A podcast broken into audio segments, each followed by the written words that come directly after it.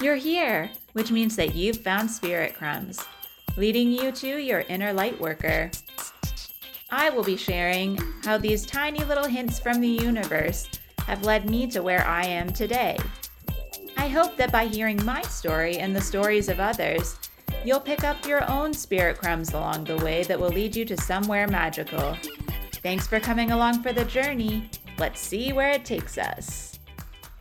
Hello, and welcome to another episode of Spirit Crumbs. I am your host, Andrea McCallum, and I am an artist and a healer. We're continuing on our Artist's Way series with Week 10, Recovering a Sense of Self-Protection. I can definitely relate with this week for sure, and I feel like a lot of you will too.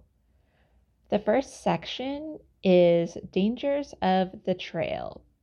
The trail, of course, is the journey of recovering our creativity and helping ourselves move forward instead of being blocked. So the way she describes this is that creativity is God energy flowing through us. And we've kind of touched on this concept throughout the pages of this book, talking about how it's something that we are given and that we have the ability to just let it move through us instead of trying to hold on to the ideas too tightly.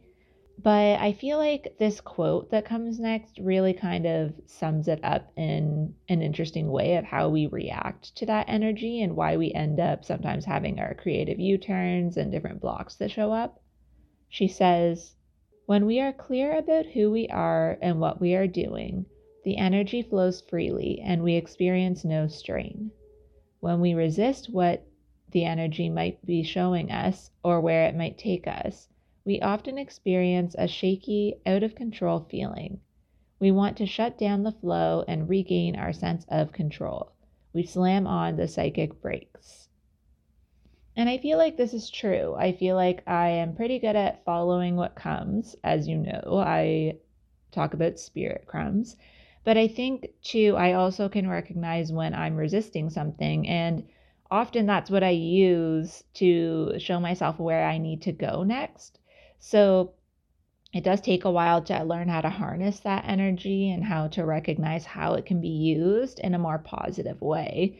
But it is typically what happens when we start to feel like it's bringing us out of our comfort zone. The easiest thing to do is to just shut down and say it's not for us, or it's not working, or we changed our mind, and just move on and go back to what we were doing before, what's comfortable. And what she really talks about and highlights in this section is that we all have different blocks, different ways that we choose to like numb ourselves or make it so that we can't move forward, and to use up that energy or to move our energy in a way that really just kind of makes us forget what we're ignoring. And she talks about the typical things that in general block us in our lives and keep us from paying attention to what needs our attention. And those things are food, alcohol, work, unattainable love interests. And she asks you to really look within yourself and figure out which one is your go-to, like which one do you use the most in order to avoid something. And in this case, it's creativity, but it's often just in life what we gravitate towards. Another quote here is, "We begin to sense our real potential and the wide range of possibilities open to us. That scares us. So we all reach for blocks to slow our growth." It's just another way of saying what she said before, but it really does make sense when you think about it. It's like sometimes growth can be really scary because then we become a version of ourselves that we don't recognize. And then we start to think, will the people around us feel that way? Will the people around us still love us when we're not that same person that we've been for all this time?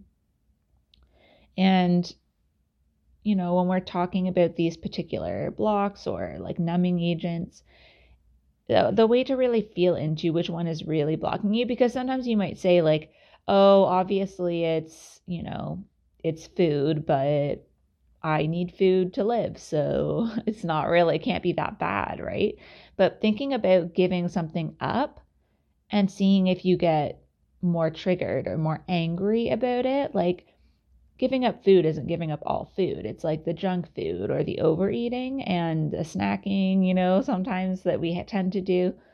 But if you think about giving up food, sex, alcohol, drugs, or excess work even, does that make you angry? Do you feel like you need to defend yourself? And if you do, think about maybe why. And often what she says here is that we tend to mix and match these to alleviate fear. So if one of them's not enough, we'll use multiple. Or maybe it's like, for me, overworking is for sure where I go.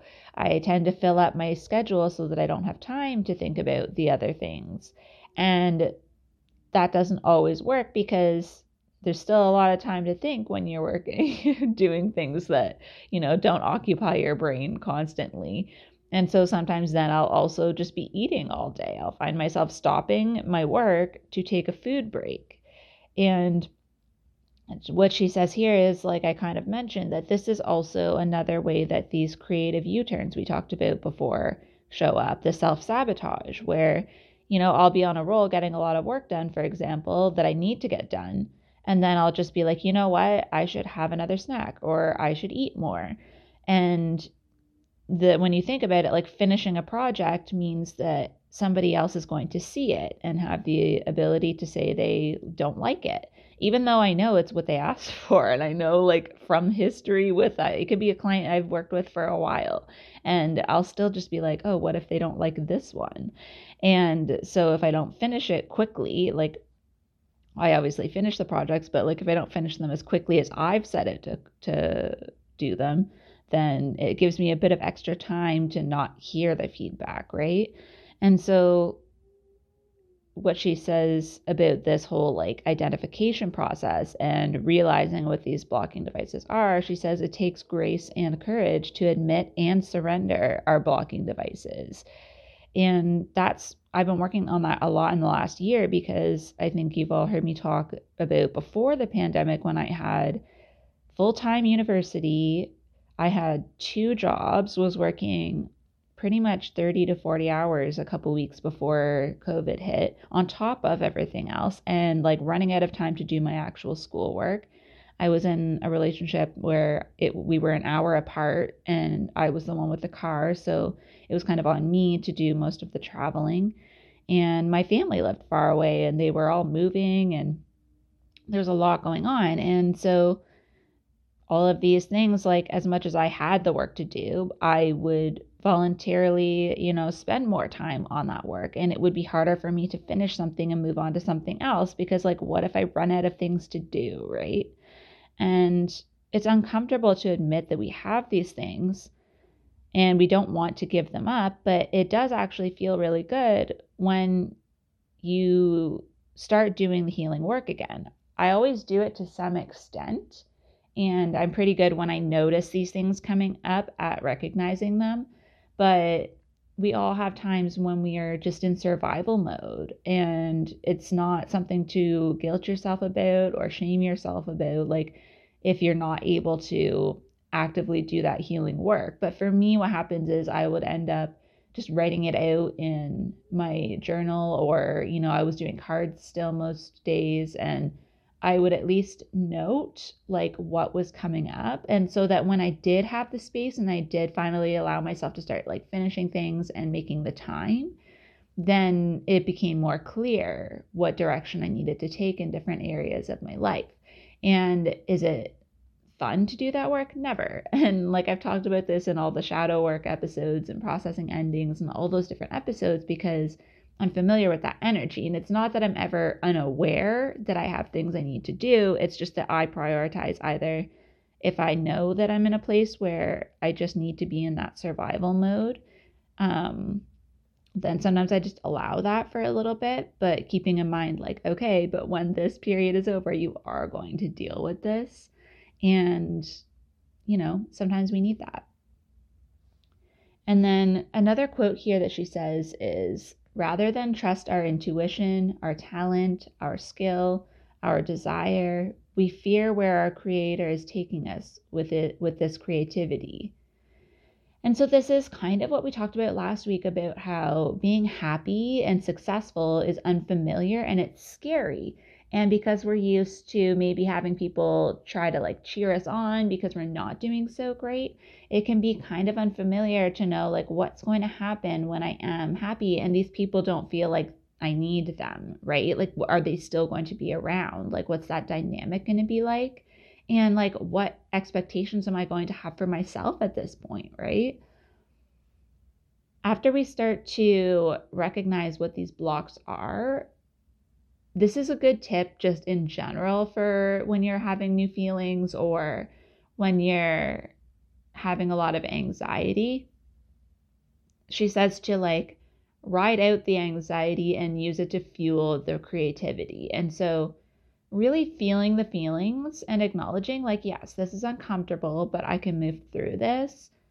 It allows you to take back control and like tell your nervous system, like, this is okay. Like, it's okay for me to try this. It's okay for me to move forward and keep doing this.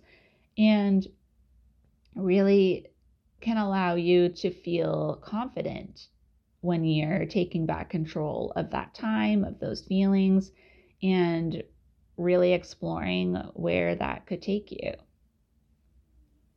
The next section is workaholism, and this is the one, like I said, that is my main block. And what she says here is it is an addiction, just like any of the other blocks that we talked about. And being too busy for ourselves and our feelings is part of it.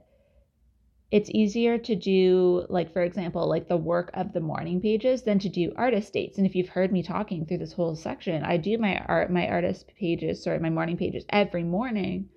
But my artist dates, I mean, granted, it's not that easy to do things that I would want to do right now, but I don't prioritize that because it's still, you know, in my natural way of being to do more work, right? And considering I'm a double Capricorn, it is not surprising. But at the same time, when I do make time for those things, it gets me out of my usual routine and I feel a lot better. So I do, every few weeks at least, try to do one of the artist dates. And sometimes they're just small things because I really don't have an idea of what I want to do. And so that's fine too. There is a workaholism quiz, but I'm not going to like go through the whole thing, but it's basically asking you, it's like a checklist of like, if you do these things or if these things come up for you, then you probably are a workaholic. And so it's just things like working outside of work hours, canceling plans to work, people complaining that you work too much, not taking vacations, never fully completing tasks or projects, trying to multitask, and filling time with what other people want to do. And honestly, I can probably say that most of these, like I can relate to. And even like, I remember when I was working and traveling for work, going from like store to store, and I had like a region I was in charge of, my bosses, one year for my review, I did really well, and then the only thing that they gave me as like something to work on was to take a full week vacation, because I would take like a day off here or there, but it was usually to do something specific, like for an appointment, or if there was like something I needed to do around my apartment. It wasn't really to take a full break. And so for someone outside of yourself to recognize that in you, it has to be pretty obvious that you're a workaholic, right? And often the reason this comes up is that work is where we measure our worth. And for me, I feel like that does track. Like I said, I'm a Capricorn. That's where I feel most comfortable as well. But I think looking back to childhood, the things I was the most rewarded for were completing chores, getting good grades, helping out and doing things around the house, And so that's kind of where we learn our self-confidence and our worth, right? When we're kids, and when you think about being at school, you get rewarded if you follow the rules, if you do things on time, if you do extra credit work, you know, things that are not expected of you. And really, when I think about it, that makes a lot of sense for a lot of people, I think, of why this is such a natural thing, because it's where we're rewarded our whole lives is for doing these things. But what she says to do to start taking back some of that is to actually track your hours and look at where maybe you're doing work that is unnecessary, like triple checking something, or where there's steps, the extra steps you're adding in that like are unnecessary. And then start looking where you could find like 1 hour a week, even just for something creative, like your artist date, right? Like start looking at where you could take back that time. And then also really being honest with yourself and determining what overwork means, or like extra work, because it's easy to justify different tasks, but it can be really, really kind of easy to get away with it if you don't look at what is absolutely necessary, because I feel like when you're a workaholic, you can justify anything if it's work. Right? So really being hard on yourself a little bit with this part and saying like, okay, what can I let go of? The next section I feel is what we're kind of avoiding with all of these other blocks, which is the drought. And so this is like when nothing's really coming, everything you try to do feels forced. And at this point, it's really the time to push yourself in the morning pages, because eventually you'll have some sort of a break, whether it's just an idea, something to try, or something that you're interested in, or maybe something that's subconsciously blocking you.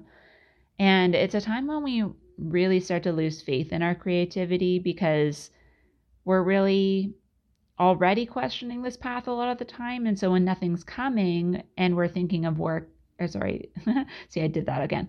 If we're thinking of creativity as like something that flows through us and nothing's flowing through us, then we might start to think, is this path really for me? But really, like, you need that rest time. I'm sorry if you can hear the like whistling in my windows. It's really windy today. And what I feel like this is it's between your dreams, like between the projects, between the things you're doing. There's this cycle of like grief and hope, where you're missing the feelings you had and you're really trying to stay hopeful. And so the pages are really where to work that out. I really do believe that. And I think that right now I'm in kind of a drought creative wise. And honestly, it's not something that I really fear anymore, because I can look objectively and say, every time I have missed, you know, I've finished something, there's been a bit of time where I missed that feeling, and then it's come back. Like, I've done a lot of art projects, so I just know that there's other work I have to do on myself before that creative energy is going to come back, which is why I started doing this series in the first place. I just have to get better at doing the artist dates, I think, and it'll start to come. But I just wanted to put it there. Like, I know I'm the one doing these episodes, but I also experience all of these things every single time. And then the last little section here, well, it's not the last section, but this next section is fame. And what she really wants to be clear about here is that fame is not the same as success, and that it's kind of like a spiritual drug. But realistically, it's only a byproduct of the artistic work that you've done. And so, yes, there's this desire to keep it, to wonder like, how am I doing? How does it look? How am I being reviewed? All of those things. But right now, that's also mostly social media, realistically. Like, for us, it's like what people are seeing, what people are saying, what people are commenting. But the point of the work is doing the work, right? It's for you to feel like you created something that you're happy with. And you're not always going to get, as she says, like the credit we feel we deserve. But if we're always looking for that, it's going to create lack, because you're not always going to get that. You have to learn to be happy from your own point of view, like looking at it and saying, yeah, I created this. It's awesome. I shared a photo on my Instagram a little while ago of this little watercolor painting that I did. And it was just when I was watching TV or something. It was very like in the moment. I just felt like doing it. And I didn't think anything of it at the time. And then the next morning I got up and looked at it and I was like, wow, I really like this. And instead of being like, oh, it's nothing, I put it on the wall because, like I said, I've been in kind of a drought. So it's like, wow, it's awesome that even though I was just kind of testing this watercolor kit, I made something that I'm really happy with. And I put it out there. And honestly, it was really nice to get some positive feedback, but I didn't even think to do that for months. I had it sitting just like on my wall. And that was enough for me. I just only shared it to make the point that like sometimes the things that we just do for fun are what we end up loving the most. And so this brings us back to the episode on compassion, because what she says in that one, treating yourself like a precious object and that is your strength. I think if we release fame and just keep doing more of the creative thing, it's going to bring more joy. If we're just like, I'm just going to do this and I'm going to share it and I'm going to put it out there and let it have its life. But at the end of the day, I'm just going to keep doing my creative process and see where that takes me. And then competition is a section here. And I think this is very much related to fame, because I think it's something that we all in some way come up across, especially again on social media. But the main point that she makes in this whole section is thinking about if someone else succeeding and is instead of you really upsets you, try to think about seeing it as them showing you what's possible, right? We I'm sure you've seen that in different ways, but this works for creativity as well, because there's always somebody doing something first, right? Like nothing is inherently original or new. That's just not true. Like every artist is influenced by what they see, by what they hear, by what they surround themselves with. So trying to think that you're going to have this one original thing and that no one else can do it is kind of a bit ridiculous, because when you think about it, there's also all these sayings like, just because other people are doing it doesn't mean you can't, right? Like you're going to do it your own way. And so the more we really hoard these ideas and compare ourselves, the more we're wasting time, because it doesn't take away from your accomplishments when somebody else achieves something. And I think that's where following your inner guidance and like doing what speaks to you is always going to be better than looking at what's popular. Because if you're just trying to mimic what other people are doing and that's your goal, it's not going to come across. If you happen to be working similarly to someone else, that's one thing. That's fine. If that's the way you're comfortable working, there's going to be more than one artist doing everything, right? Like there might be one famous artist doing it, but it doesn't mean they're the only one doing it, right? And so short-term wins are really to be celebrated. Anything that we do, little small parts of the progress are good. But if the short-term wins are just from ego and you're just really fighting to stay popular and doing all of these things really quickly instead of really letting yourself go through the whole process, that's not good. So just keeping in mind, if you're looking for a win, try to look internally at your own process instead of trying to do something fast to be first at doing something in public. So I think the other thing that really spoke to me in this section was that she talks about how our own combination of interests, it's what's going to be interesting and what's going to attract other people and really make us set ourselves apart. And I think that's so true. Like everyone I went to school with, they all had interests outside of whatever the medium was. It's not like people who were in sculpture only made sculptures and did not take any other classes and had no other interests. In fact, studio art is pretty popular as a minor, not even a major. So some people, like a lot of people, were in psychology or just different areas. And that made it interesting to see their work because that would come through in what they created. And I think if you look at any artist, it's their emotions, their experience, their story that comes through that makes it interesting. It's not just only the physical product. Yes, those are beautiful and it's, you know, something we go to see. But I think if you think about when you get to know an artist or you have a favorite artist, you want to know more of their story. You want to know what's behind that. And I think that's just important to keep in mind.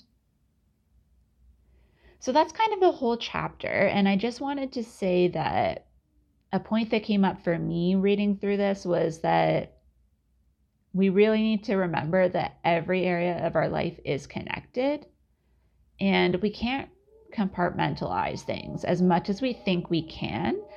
We only have our own energy, right? Like our energy field is our energy field. And so when we think we're splitting it off into different areas, that's just not realistic. You're still the same human. You're still the same being doing all the different things, right? And so when we're trying to stay busy in one area to avoid something in the other area, it's still there. It's still in your energy field and it will impact the other parts of your life. And so for me, that's been something really helpful to keep in mind in the last few years is when I find myself having time to like process things, looking at all the areas of my life at the same time to start, kind of like a map to be like, okay, and that's where the chakras come in. That's why I talk about doing work and shadow work through the chakras, because it really forces you to look at the different areas of life and see how you're feeling in each area. And then recognizing like it's all one system, right? Like you're going to have, if you do a lot of work to heal one area, it is going to help the other areas and vice versa. If you're ignoring and causing problems in one area, it's going to seep out into the others. So I just wanted to put that out there because I do feel like that's an important thing to keep in mind with any type of healing. So the tasks this week are kind of, I don't know, I'm not in love with them. I was just looking at them now. I paused to look at them. And so the first one is the deadlies. And so this is where you write on each strip, alcohol, drugs, sex, work, money, food, family and friends. You put them in an envelope. And so you draw 7, but what you do is you pull one out, you write down 5 ways it has negatively impacted your life, then you put it back in. But you do this 7 times. And so you might get the same thing more than one time, but eventually it might bring some clarity. So it's kind of like pulling cards, you know, when you keep putting it back in the deck and keep pulling it out. So that's one thing you can do if you're trying to get clear on how you feel about them. And then touchstones is number 2. And so just making a quick list of things you love, things that bring you happiness. So she gives the example of like smooth river rocks, willow trees, cornflowers, bread, homemade soup. For me, it would be obviously chipmunks for anybody that's been following along for a while. But those are things to just note, so to kind of combat that negativity of the first activity. The third one is the awful truth. And so in this one, you are having to answer some tough questions. You're supposed to answer, what habit do you have that gets in the way of your creativity? What do you think might be a problem? What do you plan to do about the habit or problem? And what is your payoff in holding you back? And so you can ask a friend if you need help if you can't see yourself clearly. But then there's other questions about friends where you're telling the truth to yourself of which friends make you doubt yourself, which friends believe in you and your talent, and what is the payoff in keeping your destructive friends? Then which destructive habits do your destructive friends share with you? and which constructive habits do your constructive friends share with you? So just kind of paying attention to the people you spend time with and noting where the similarities might be. Number 4 is setting a bottom line. And so this is especially important when you are doing the workaholic work of figuring that out, because it says to look at the answers from above and then begin with 5 of your most painful behaviors and just pay attention to what those are and really start to figure out what your bottom line is to correct that. So like, for example, she is talking about overwork here. So she says, number 1, I will no longer work weekends. Number 2, I will no longer bring work with me on social occasions. Number 3, I will no longer place my work before my creative commitments. Number 4, I will no longer postpone lovemaking due to late night reading for work. Number 5, I will no longer accept business calls at home after 6. So that is just the way of trying to create boundaries for yourself. Number 5 is cherishing. So list 5 small victories. List 3 nurturing actions you took for your inner artist. List 3 actions you could take to comfort your artist. Make 3 nice promises to yourself and keep them. And then do 1 lovely thing for yourself each day this week. And that is it for this week. I hope you're all doing well with this eclipse energy. I have been releasing a lot of things. If you guys follow me on Instagram, you may have seen that I had to let my car go. And for me, that was a big deal because I love my car. It's like my sense of freedom. It also is just like a car that I had for 7 years. And the reason I got this car was because my first car was in an accident and had to get written off. And I got this one right away to replace it. And what's interesting is I went for a walk the same day that I had it towed away. And I walked past this like brewery and an auto repair shop every time I go for the long version of my walk. And when I was walking by, I was not even to this, I was only on the side of the building for the auto repair shop. And I look over and there's a car exactly like the one that I just had towed away. And I was like, no way. And I didn't even, what I realized, what my guides I think were showing me is that I didn't have the attachment anymore. I had let it go. And I was like, wow, I'm not even feeling anything really. I took a photo of it just because I was like, I want to capture this moment. But I was like, actually, I don't feel that bad. And then I was walking around the corner where I usually cross the road. And I looked and a car was turning out of the small street there. So I waited. And it was the exact car that I had the first time, my first car that I like loved. And I was like, wow, so this is just showing me like, yeah, you had this car, remember? And then you got the other car and it was fine. And so I really feel like I just wanted to pass that along for some reason, just saying like, you know, even thinking of the creative pursuits, like we're saying with the drought, where it's like, yeah, sometimes you're not going to have an idea, but if you look at the past, every time you finished one idea, you got another one, right? Just like this car thing, or when you look at abundance in general, yeah, there are down times when you're not having as much flow to you, but it doesn't mean you're never going to have anything flow to you again. So I just wanted to make that kind of last statement here. And I hope you all have a great week, and I will see you next week for week 11, which is recovering a sense of autonomy. Thank you so much for joining me on another episode of Spirit Crumbs. You can find me on Instagram for this podcast at Spirit Crumbs. Or you can also find me at Concrete and Crystals for my own spiritual offerings and more tidbits about my own journey. Thank you for listening, and we'll see you in the next episode.